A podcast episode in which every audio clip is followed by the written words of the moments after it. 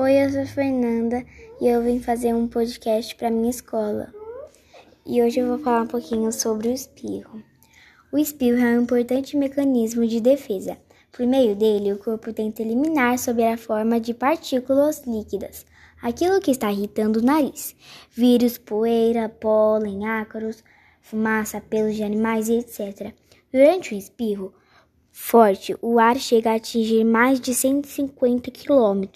Portanto, nunca tente segurar um espirro. Isso pode machucar os tímpanos e prejudicar intensamente a sua audição.